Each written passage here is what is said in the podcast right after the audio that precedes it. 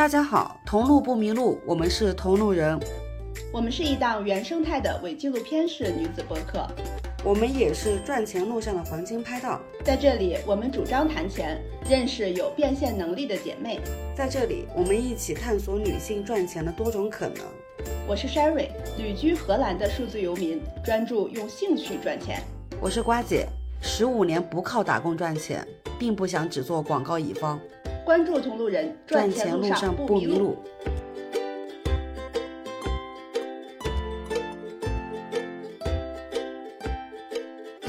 Hello， 大家好，我是一定赚钱的 Sherry。Hello， 大家好，我是发疯赚钱的瓜姐。我们今天的嘉宾是 Nian， 然后请 Nian 给大家打个招呼吧。Hello， 大家好，我是今天来跟大家聊一下数字游民怎么赚钱的 Nian。欢迎 Nian。Yeah.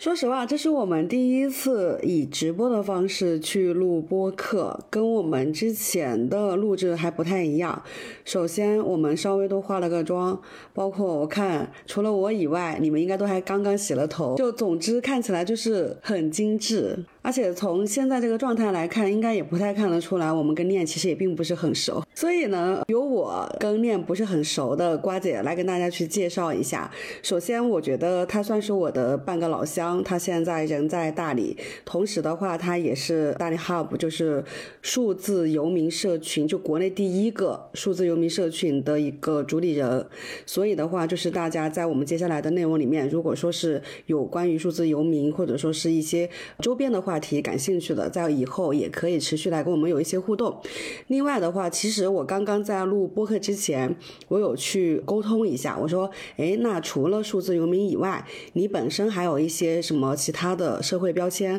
能够让大家更对你有一个初步的认知和一个熟悉度。所以呢，Nian当时也提了几句，比如说嗯、呃，他算是一个留法的设计师，并且是在行业内拿过一些呃比较不错的成绩，比如说像这种嗯、呃、青年创意奥斯卡的一个奖，就是这种其实是我们广告圈我觉得算是非常不错的一个奖。另外就是呃自己本身的话，回国之后也是在 四 A 待过，其实甚至您可以算我半个前辈，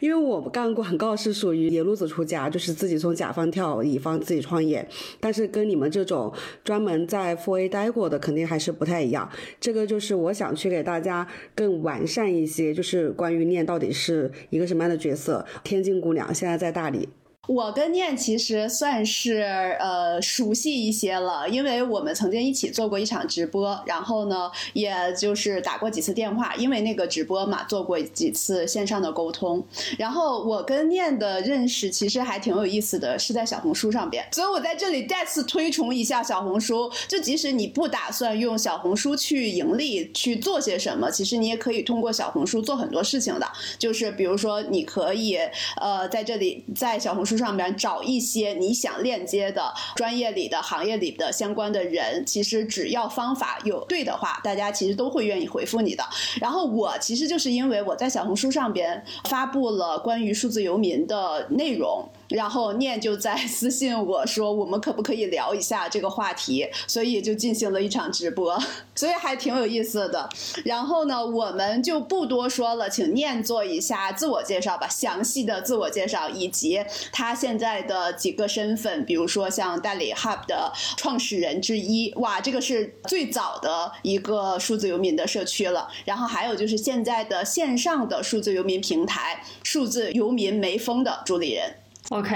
我感觉我整个人像被封印住了一样，因为一说要录播客，然后我就不敢插嘴，你知道吗？我就听你们两个在讲的时候，我就对，其实很尴尬，就是因为平时录播客的时候，比如说你们俩在说，那我在旁边干什么呢？我就要有一种画面里面，我是真的不知道我要怎么去处理。虽然我在很认真的在听啊，因为戴着耳机，那我的表情，我我这个人，比如说我刚刚连喝水我都不好意思大口喝，因为一旦有了视频的这个加持，我就突然觉得自己不好意思了起来，真的很尴尬耶，尴尬又不失礼貌的微笑。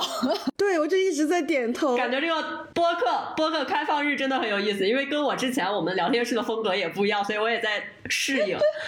那那我就跟大家也来就是更加详细的打一个招呼。根据刚刚两位主播的介绍，我也稍稍补充一下，就是我是Nian，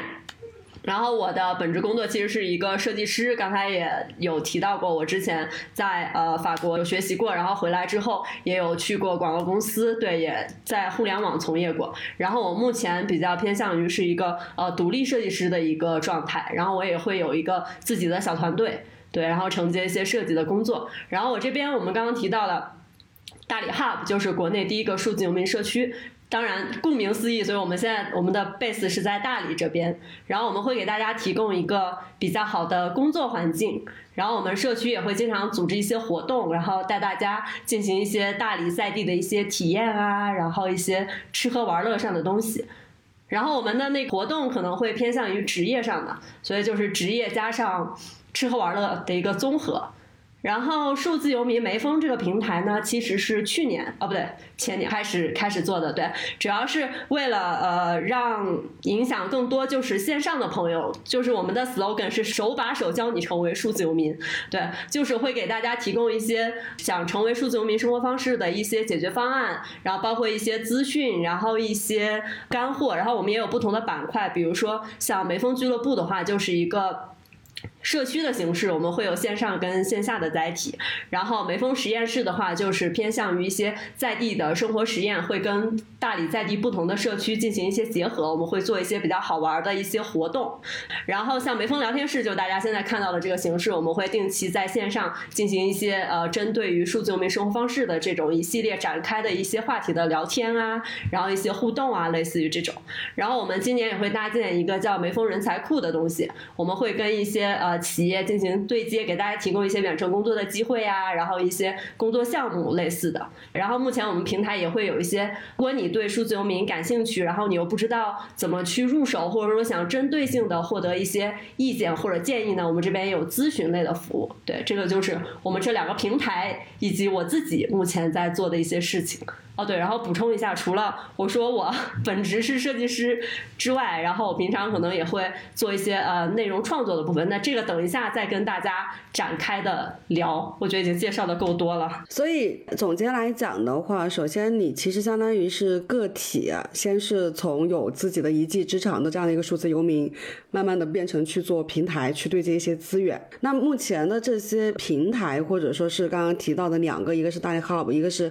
数字游民梅峰，这两个平台的话有什么特别本质，或者说是他们分别切入点最不一样的地方是在什么地方呢？就是数字游民梅峰，其实我们更面向的是对数字游民比较感兴趣，然后但是还没有成为数字游民的这部分群体，然后给大家提供一些所谓解决方案。然后大理 Hub 其实就是为这些已经开始数字游民生活的人提供在地的一些支持。对于后续会听到我们播客内容的人，或者说是现在正在听直播的人，他们可以完全理解为，当你想要去了解更多关于数字游民，然后去思考自己要不要去成为数字游民之一的时候，其实是可以关注到数字游民梅峰这个平台。那那当你已经确认说 OK 我已经做好准备了，我想要去尝试一下，那你其实是可以在大理这个城市加入到我们的一个大理 Hub 这样的一个线下的社群，也就是说是会有一些服务在里面的，就像刚刚你提到的，可能会有工位，可能会有吃喝玩乐的一些本地化的服务，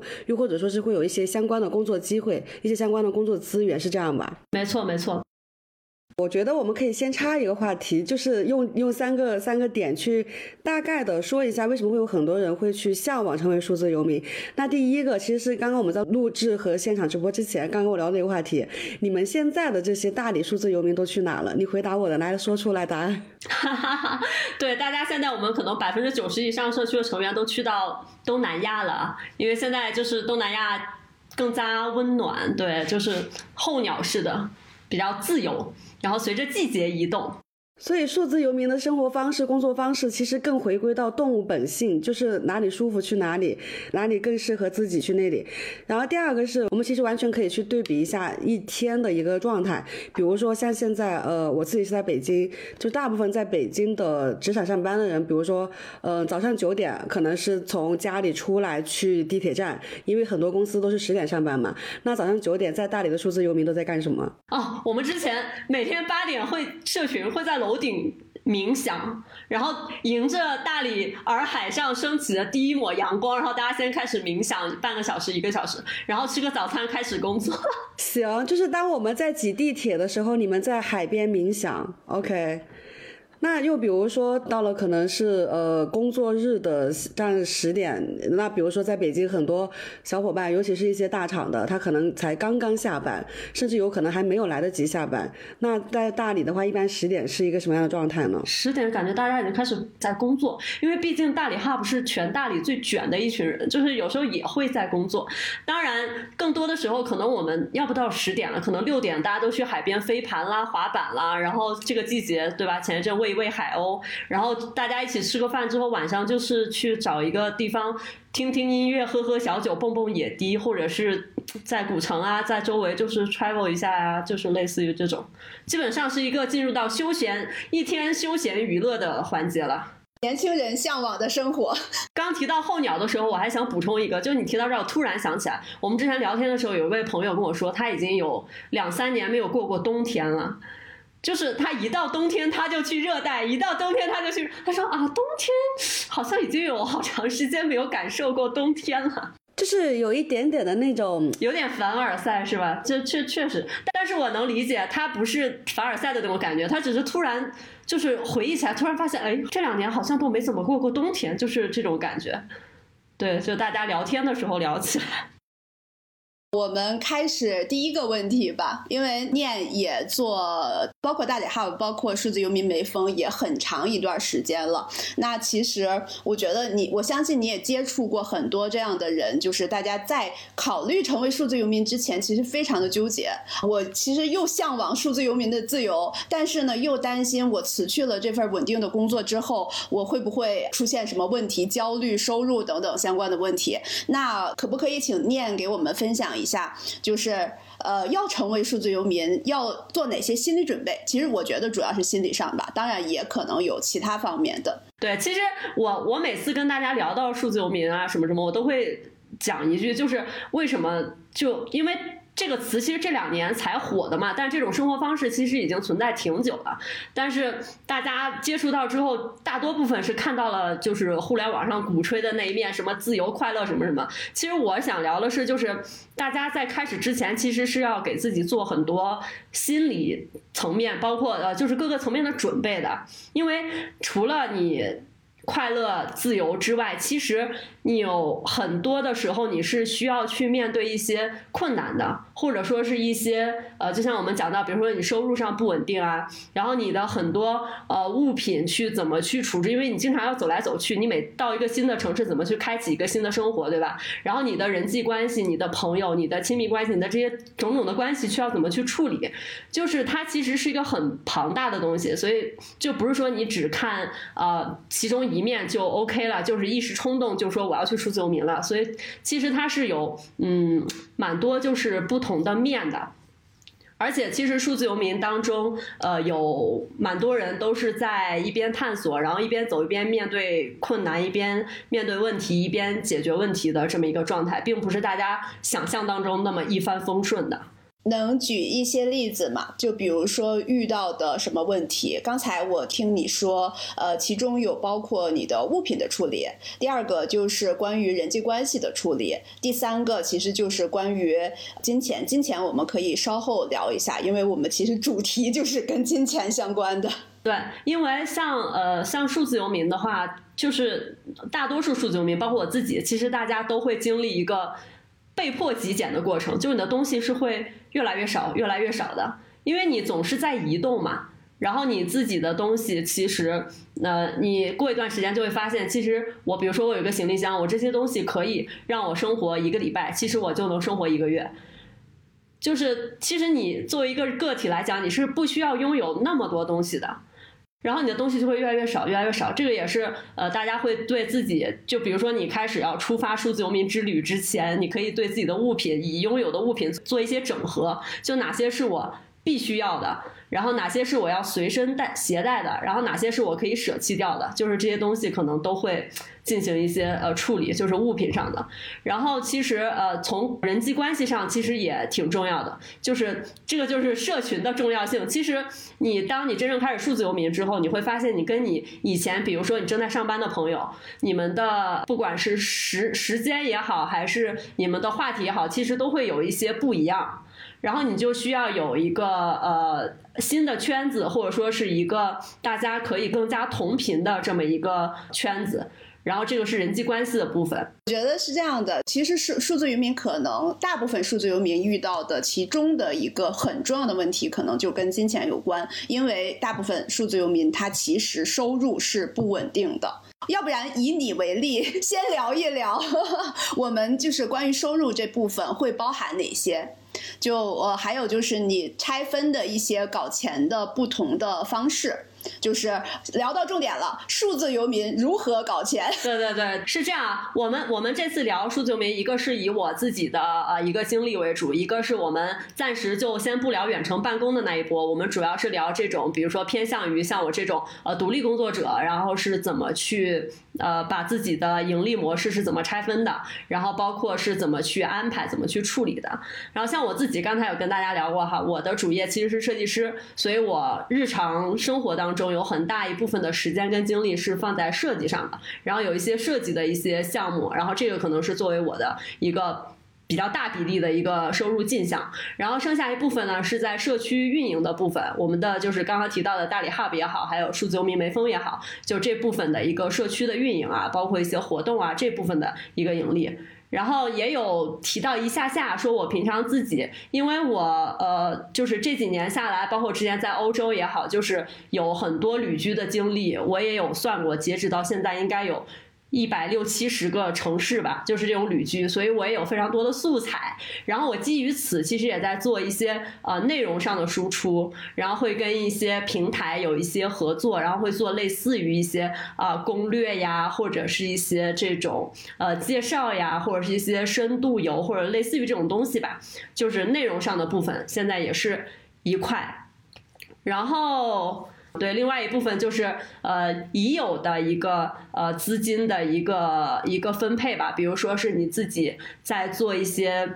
呃投资理财或者是什么的，然后我不做推荐啊，我只说我自己，对，会把自己的资金进行一个合理的分配。对，这个也是要提醒大家，其实在你出发之前，或者说在数字游民之前，就不建议你突然性和盲目性的，你可能首先要完成一些呃，积累，或者说你有一些就是你自己可以安稳，比如说我这几个月，或者是这一年半年，或者是这几年期间，哪怕我可能在收入部分没有那么稳定的情况下，我可以保持自己内核的稳定，起码我是有那个存款的，我不用太慌。我觉得这个也很重要，就是在你进行一些探索期啊或者是什么的时候，对，这部分也是有。然后包括我自己可能在天津，像我因为我现在走来走去，我也在大理基本上算是半定居的状态，那我在天津的房子其实是闲置的嘛，所以我会作为民宿的方式在打理和经营，把它租出去，就有点像地理套利的感觉，就我我把天津的房子租出去之后，我在大理还可以获得一个小院子，对，就是类似于这种东西吧。所以你现在的收入的整体的组成的话，就是换到每个人都能套用的，第一部分是一个可以移动办公的技能，比如说你刚刚说的接设计的活。然后第二个的话是呃你目前的生活状态相关的一些收入，比如说平台也好，比如说你刚刚说有一些这种深度内容攻略的一些输出，那这个其实也是你的生活的一个衍生。然后第三个可能是呃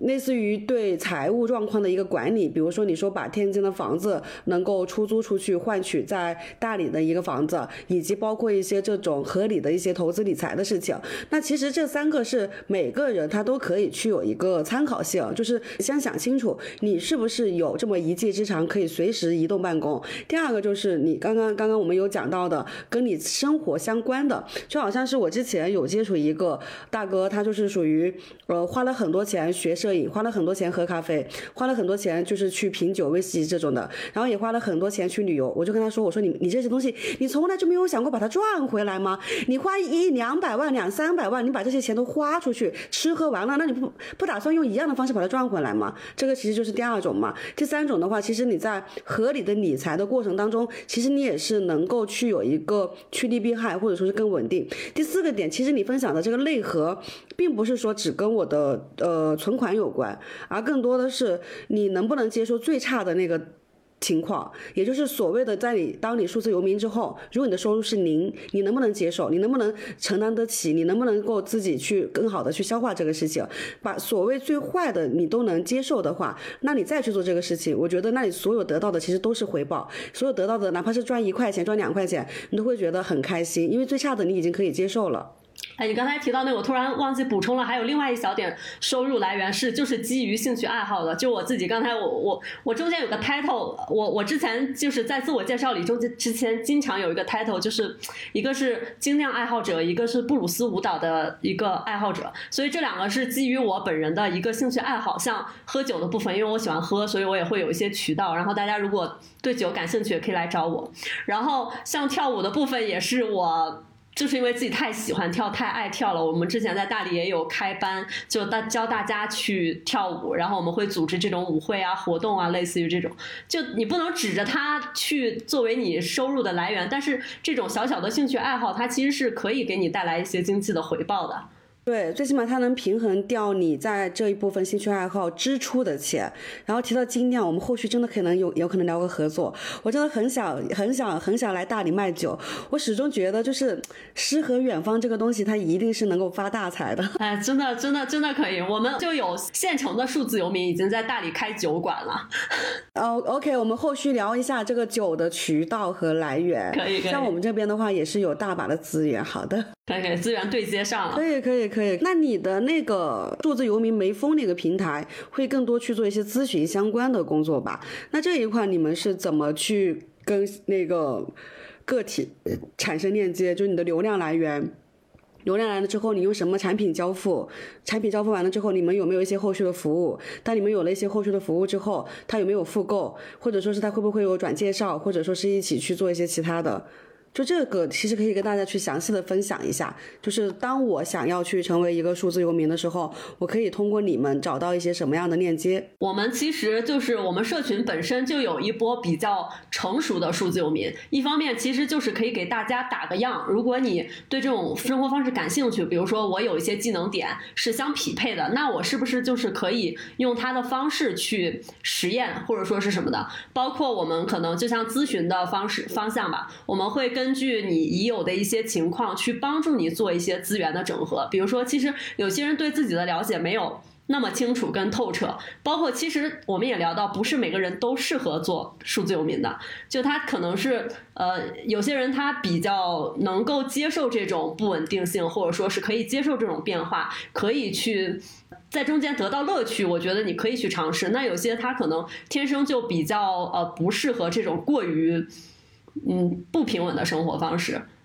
所以就是我觉得也不建议说大家人人都做数字游民。所以在咨询这个部分，我们会根据每个人不同的情况，相当于对他进行一些定制。所以说咨询服务这块的话，它其实就是一对一的这种咨询服务，它有可能会包含两种可能性或两部分的内容。一就是考虑看你是不是适合做数字游民，就是你本身有什么样的本身面对的是什么样的情况，帮你去做梳理。第二个就是如果说你已经下定决心做数理数字游民，你自己现有的这些资源，通过我们不管是通过梅峰也好，通过大理 Hub 也好，还是通过我们现在这样大量的数字游民的群友朋友们，看看是不是能够把它更扩大化，或者是获得最大的一个效果。这样就是这个是咨询收入的主要点。对，当你开始数字游民之后，这边还有一系列就是配套的东西提供给你，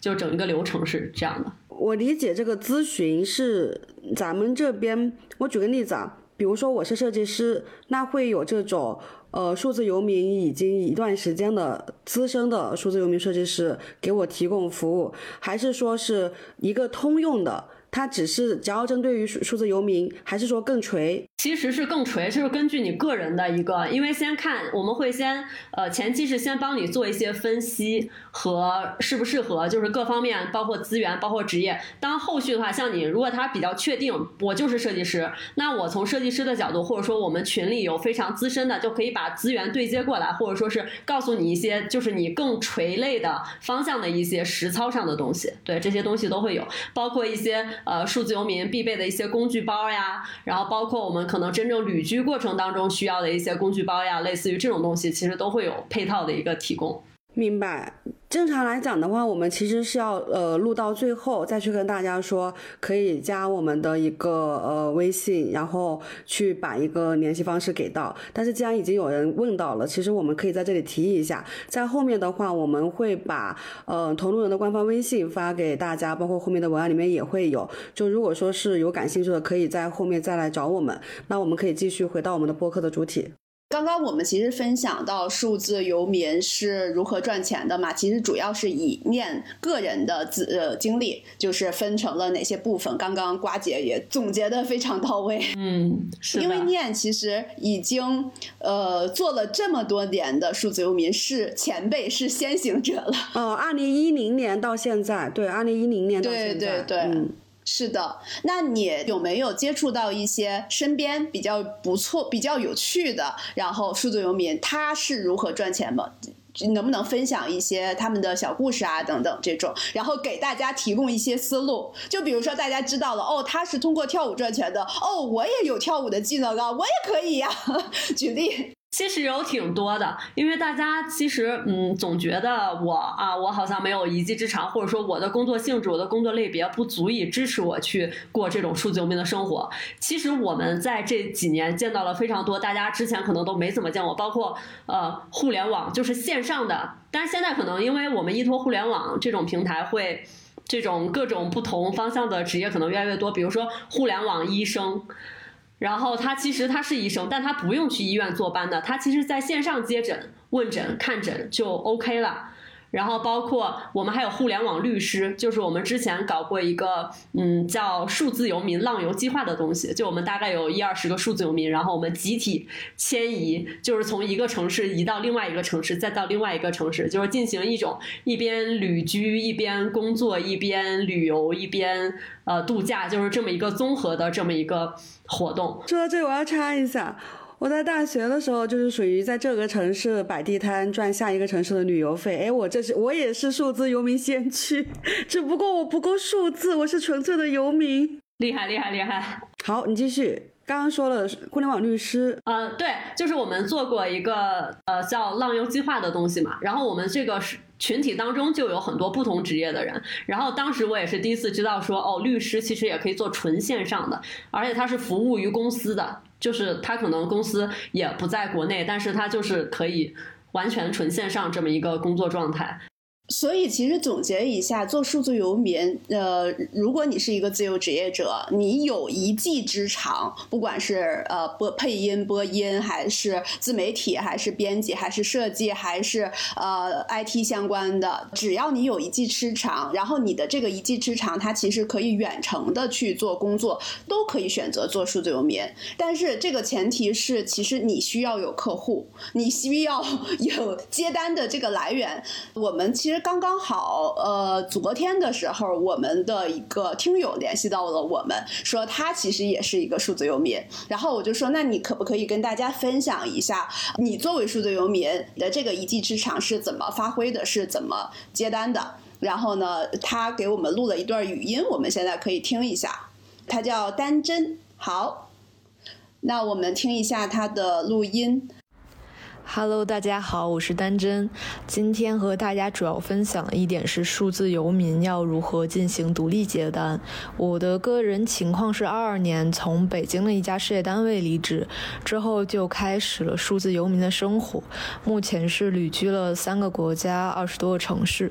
因为之前研究生读的是社科类专业，所以我比较擅长的是英文学术写作。最开始的一些兼职，我是在一些第三方机构进行留学生论文服务。辅导和文书润色的工作，但是一般来讲机构会有很大的抽成，所以可能一千块的辅导老师到手的话只有两三百块。意识到这一点之后，我就开始尝试从一些平台上发布自己的广告，独立接单。我发布的平台主要是闲鱼和小红书，因为我之前也是这两个平台用户，所以比较了解。我个人建议的话，大家选择自己比较熟悉的平台入手，比如微博、B 站、知乎等等。嗯，其实在发广告之前，我也曾经犹豫过，因为我是一个十足的 I 人，对于销售这方面的话并没有很大热情。嗯，所以我一般会在标题里注明非中介这种字样，来确定吸引过来用户群体也是想要 D I Y 或者跟老师进行独立辅导的学生。在内容上我也会进行明码标价，这样能够避免一些多余的环节，去节省双方的时间。丹真他的录音其实就是在讲他作为一个呃有一技之长的人，发现了一个问题，就是当时他通过中介通过其他的平台接单的时候，到手的钱其实非常的少。发现这个问题之后，他就开始自己探索接单的渠道，他的探索库主要是来源于小红书和闲鱼。我当时没有想到闲鱼也能接这种单。对对对，所以刚才其实Nian也有提到，就是你自己作为一个设计师，然后其实也是可以接相关的一些单子的嘛。对，而且我我有三个账号，一个是自己的一个账号，就是写一些旅居相关的东西，然后一个数字游民梅峰的这个平台的账号，另外一个其实是设计的。然后设计最早那个很很迷啊，那个设计账号我已经很久没有正儿八经运营了，我最早只是作为我自己的一个灵感包，然后突然有一天登录发现它已经有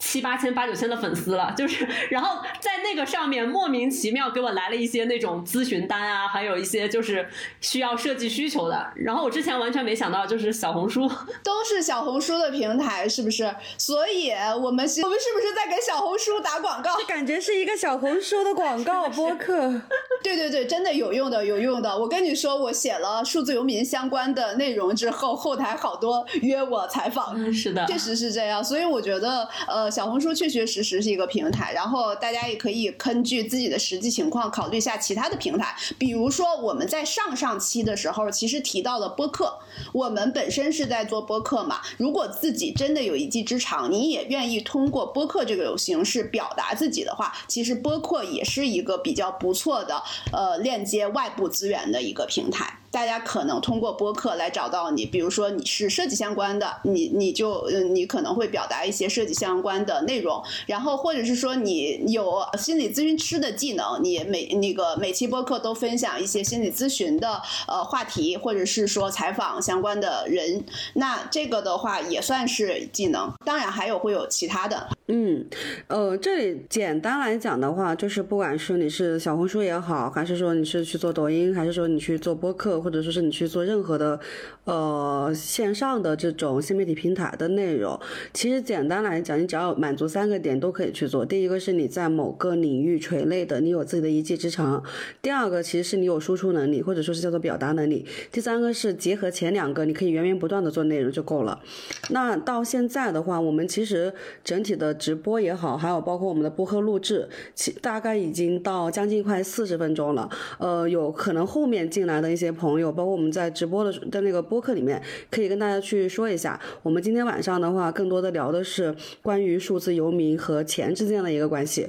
或者说是数字游民可以怎么去赚钱。刚刚其实已经从Nian的这个例子去跟大家有过一些分享和一些分析了。再往后的话，可能就是呃会去跟大家更详细的去介绍一下如何能够Nian链接到我们。但是但是再去呃说接下来的安排之前，其实有一个点是想说，呃很多人就是尤其是Nian其实在最开始的时候提过一句话，我触动特别深，大概意思就是说，很多人其实自己是不了解自己的。当我们去做数字游民的咨询，或者说是当我们去对自己的行李必需品做一些减法，当我们去对自己的社交关系，对我们的亲密关系，对我们的情感需求做一些梳理和减法的时候，也许其实数字游民也是你了解自己的一个方式的一个渠道，嗯、这个倒是挺挺好的。可能对于很多人而言的话，这一辈子真正了解自己的机会也就那么一两次，甚至一辈子可能也没有遇到过。是的。那也许去思考要不要作为数字游民的一个生活状态、工作方式之前，哪怕你最终没有选择去成为一个数字游民，或者说是去要一种这样的工作生活的方式，但是我相信在这个咨询和这个思考，在这个筹备过程当中，其实也是在逐步的清晰化你是谁，你要的是什么，你喜欢什么样的工作生活状态，你最需要的生活物品必需品到底是什么，你对人际关系的需求是什么，你跟外在的关系是什么，你跟自己的关系是什么，你通过一次人生选择，你通过一次职业选择，你通过这种的就是你去跟自己对话，你去跟别人对话，尤其是去跟这种本身就比你有一定的呃工作阅历、呃社会阅历，甚至就是职业阅历，甚至就是技能阅历更强的人，你去跟他对话的时候，你其实就是在找找自己。我虽然可能是呃九二年，但是我从大学开始，我有一个特别好的习惯，或者说是我有一个。我有一个我有一个自然而然养成的一个习惯，就是我身边的朋友们或者说是前辈们永远都是比我要大六岁甚至十几岁的姐姐们，然后我在他们身上，就是哪怕我什么都不懂的情况下，但是我在跟他们去对话的时候，其实是在认清自己。你不一定要真正的去成为数字游民，但是当你在思考要不要成为数字游民的时候，其实你就是在思考你是谁。最后一个就是说我们要去讲接下来比较硬的一个东西，那对于你你而言，因为按照正常来讲，你从一零年到现在已经有十几年了，那么对于一些可能更小白，比如说啊，我不想上班，我每天也不是每天吧，就是我经常听到在上班的人最常说的四个字，不想上班。我听到无数的人每天都在说这句话，不管是朋友圈也好，还是自己的朋友，还是你在社交平台你自己看到的那些分享、那些吐槽，尤其是小红书，每天都有人说啊，我不想上班，我不想上班。那那那但是呢，就是尤其是二十几岁刚毕业的，我我因为领导，因为领导对我不好，因为今天我被穿小鞋了，因为今天有同事怎么怎么样了，我就不想上班了。那你从你的视角，就就是你能给到大家一些什么什么什么建议或者是意见吗？不要上班了，上班是没有未来的。不是。过分，但我在很认真的去讲了这么多次，没有没有，我来一句，我在开玩笑，我在开玩笑，真的是说的对。我也觉得不想上班就不要上班嘛。关键意思是说，我们本身不是有一个咨询产品的这个服务嘛？那其实针对这样的一些人群，我们能够通过什么样的方式帮大家去做一个分析和梳理，明确自己到底要不要上班？对对，刚刚瓜姐有提到一点，就是我们首先是比较谨慎，就是建议那些比如说刚毕业的小朋友或者是干嘛的，就是你是像现在这个阶段，我们都是经历过一些原始的一些积累。不管是工作钱还是资源还是人还是各个方面的，所以说我觉得嗯对，给大家的一些呃建议吧，是一个是要对自己进行一个呃完整的一个梳理，就是先要认清自己，知道自己哪些是自己擅长的，哪些是自己热爱的，然后去考虑这些东西能不能形成一个现金流，一个闭环，就是可以让你以此为盈利。如果你自己真的想不清楚的话，可以找Nian来咨询。对对，我们可以会提供一些对这方面的东西，但是其实是非常重要的，因为回到我们刚才那句话，就是真的不是每个人都适合数字游民，我们也从来不建议每个人都去做数字游民，你就了解自己是个过程嘛，你了解自己之后才能知道我适合什么样的工作，什么样的生活方式，什么样的类型，对吧？然后还有就是你一个是呃做自己技能上的一些梳理，然后一个是呃内修，就是比如说自律上的东西，其实是在这种生活方式，或者说当然各种生活方式都很重要，但不要大家只看到了说自由啊，然后快乐呀，就来拥抱这种生活方式。其实自律是非常重要的，一个是硬技能，一个是自律，一个是就是梳理好自己已有的这些东西，然后坚定说你问自己为什么要成为数字游民，或者说你到底是受别人的蛊惑，还是说你真的就凭什么？对，我觉得与与其问你是谁，你就想想你凭什么？你凭什么享受自由？你凭什么享受白大蓝天和白云？你凭什么今天想几点起就几点起，明天想睡到几点就睡到几点，明天后天想去蹦迪就蹦迪？凭什么？是一个是为什么，一个是凭什么，这两个问题一定要问清楚自己，我觉得你再去进行一些操作，就是说白了还是要对自己和自己要走的方向有一个明确的认知，然后再去行动，不要盲目的觉得看见互联网或者看见一些宣传觉得数字游民好，然后你可能试了两个月发现根本不适合自己，又在那里骂骂咧咧说不行，说怎么怎么样又不对了，然后又骗人了，这那这那的。对，就是还是要选择适合自己的部分。嗯，然后就是多走出去，多走出去，然后多看一看，多不要固化自己的思维。也可以先来我们大理 Hub 体验一下。哎，是的，比如说三天、五天、七天，哎，对，你要先知道有不同的生活方式和不同的方式搞钱，不同的这种工作形式、生活形式，你才能够去做出一些改变。所以就是各个方向吧。嗯，呃，这一点我觉得就是，其实大家可以去考虑认清自己和去尝试之间的一个平衡，就是，呃，尝试这件事情是必须的，你没有必要在停滞不前，一直在，如果真的想不清楚的话，一直在去想我到底适不适合，那我其实就卡在这里，就停在这里了。就是你动一动嘛，对，你动一动嘛，你要不然选择就是去试一下，就像刚才Nian说的，我去试了一下，试了两个月之后发现我不喜欢，我不行，好了，我回去了，我也可以回去，没关系的，去大理 Hub 先去体验一下。对，数字游民还有一个数字游民，它不是一条。它不是一条不归路，不是说我走上这条路之后我就再也无法回头了，我觉得你随时可以调整。我之前在线下做分享，有一个朋友有一个朋友举手问我说，你是不是一个坚定的数字游民主义者？然后我问我说嗯，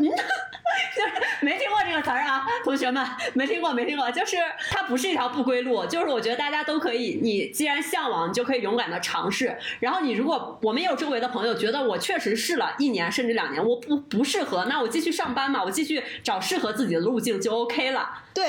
很多人其实我这个事情我特别能理解，比如说我最近其实有在思考，因为我大理本来就有房嘛，我就是随时去了之后买一点床上用品就可以直接睡了，就就就就就就是我家，对对对，我在大理有家。但是呢，其实我也有在思考，比如说嗯、呃、东西的整理整理打包，比如说我要是回去住一个月，那我的东西怎么去处理，以及就是呃正常很正常很正常，我们我们会下意识的想到，那我现在在做的这些事情，或者说是资源人际关系这个事情怎么办？而且还有一个更明显的一个问题，就是女性的一个一些一些所谓的那些焦虑吧，就是我在现在这个年纪我要去做这个事情会不会怎么样，以及还有一个更现实的问题，大家会担心的就是，如果我要是试了两个月试了半年发现不行，回来没有现在更好的机会了怎么办？这个其实是大部分人或者说是很多人他在去做一个选择，去做一些呃变动，尤其是涉及到这种人生的这种状态的一个变更的时候，一定会想到一个问题。其实说白了，总结而言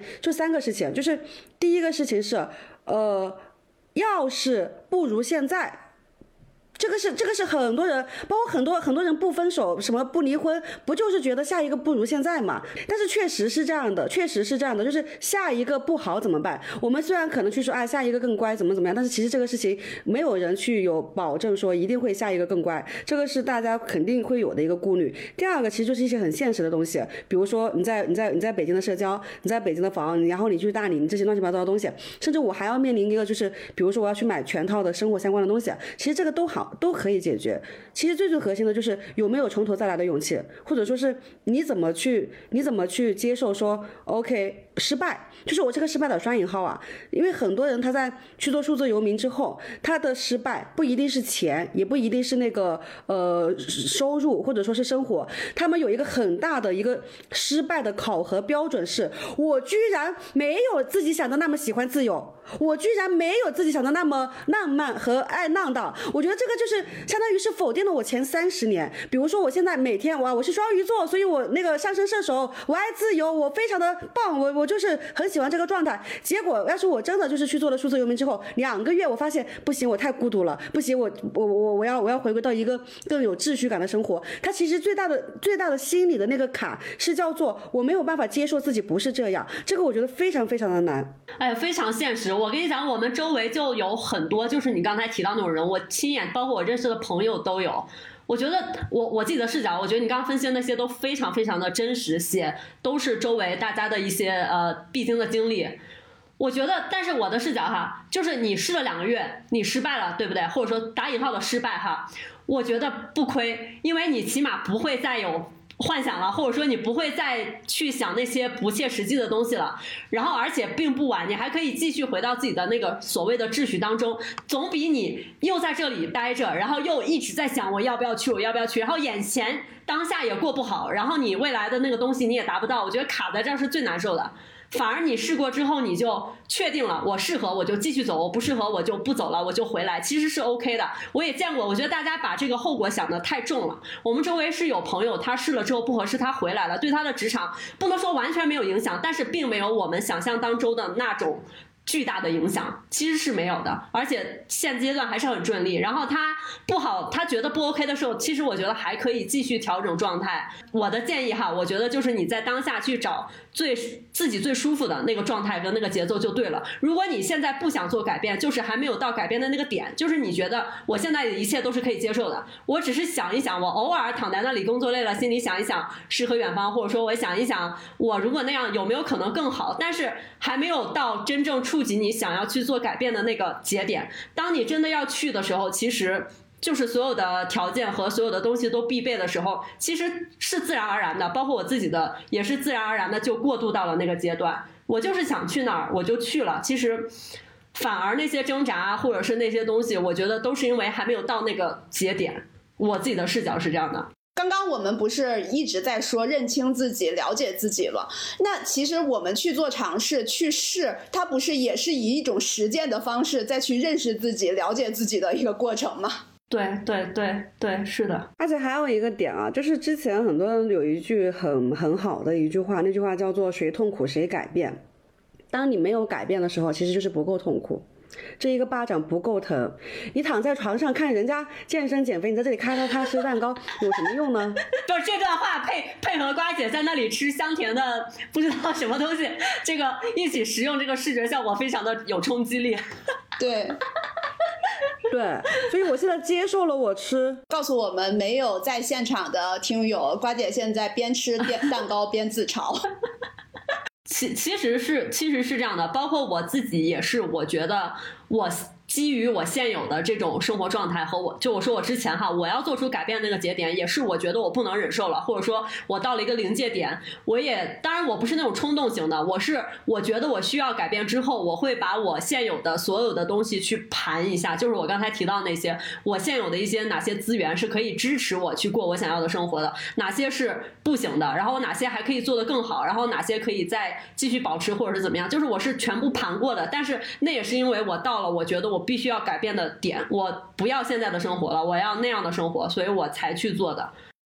好，那我们简单的把这期播客做一个收尾，然后呢呃，因为我们现在是在直播嘛，稍后的话如果大家在线的朋友们呃，仍然有一些问题可以在评论区提问，那我们就可以到了线下的一个答疑，就是呃直播的一个答疑环节。那如果说我们呃听我们这期播客的听友听到了仍有一些问题的话，可以在评论区给我们留言，同时我们也会在同路人的社区去做一次线上的答疑活动，由念为我们做一次答疑的活动。这个时间是安排在二月三日晚上八点，北京时间二月三日晚上八点，因为我们预计这期播客发出的时间应该是一月底左右。嗯，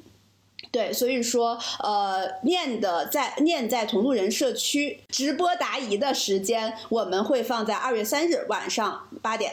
呃，第二个事情呢，刚刚我们一直也在提念做一对一咨询的这个事情，也了解了也聊了非常多关于咨询相关的内容。在最后的时候跟大家说一下我们如何呃找念来答疑，以及通过同路人找到念来答疑的话我们会得到哪些东西。第一个就是我们就是可以通过加同路人 Fellows 这个微信账号，就是我们官方的微信来联系到我们。对，因为刚刚说加微信的话其实是呃 H E R F E L L O W S。 好的好的，HerFellows HerFellows 啊、呃就是我们的微信账号的名字是这个，然后呢报暗号呃同路不迷路，我们会获得一些优惠。第一个就是我们呃只要是表达我们的答疑就是需求呃跟Nian提出咨询的呃一些想法什么的，加了Nian之后我们就可以免费获得一个数字游民入门款的工具包。那这个入门款工具包在平台上边是要收费的，那我们其实通过呃我们的这次活动加的好友呢是可以免费获得的。第二个就是如果你要咨询的话，我们本身原本是二百元四十五分的咨询时长。哦，说到这个价格，瓜姐瓜姐已经感叹无数次了，为什么这么便宜？做成 K T 版举起来。好的，我们收到，谢谢。然后就是原本是二百元四十五分钟的咨询时长，我们会延长到一个小时。然后另外就是哇，这个是大福利哦！如果你去大理的话，如果去大理 Hub 的话，我们会赠送三天的免费工位，免费工位哦，这个也是花钱的，要花大钱的。大家可以来体验一下。好的，就是大家如果有这方面的需求，可以随时加我们的微信，可以随时咨询。我们的微信是 H E R F E L L O W S， 不知道为什么每次这么念我就会觉得自己很没有文化。所以我们会送的东西，一个是呃数字游民的入门款的工具包，这里面的话是会包括什么呀？会有比如说就是跟大家详细的解释说数字游民生活方式到底是什么，然后有哪些职业类型适合做数字游民，对，非常实用的一个工具包，文档形式哈。 OK， 嗯、呃，第二个的话其实相当于是我们的一个付费咨询，付费咨询之前可能你们自己官方定的是两百块钱四十五分钟，但是从通过同路人的话其实就变成两百块钱一个小时，并且还送三天的一个工位免费使用权。那我们今天的播客就到这里了，非常开开心能跟Nian一起探讨数字游民如何赚钱。如果想进一步的了解，请加我们同路人 HerFellows 的好友。好的，大家再见，拜拜，拜拜，再见。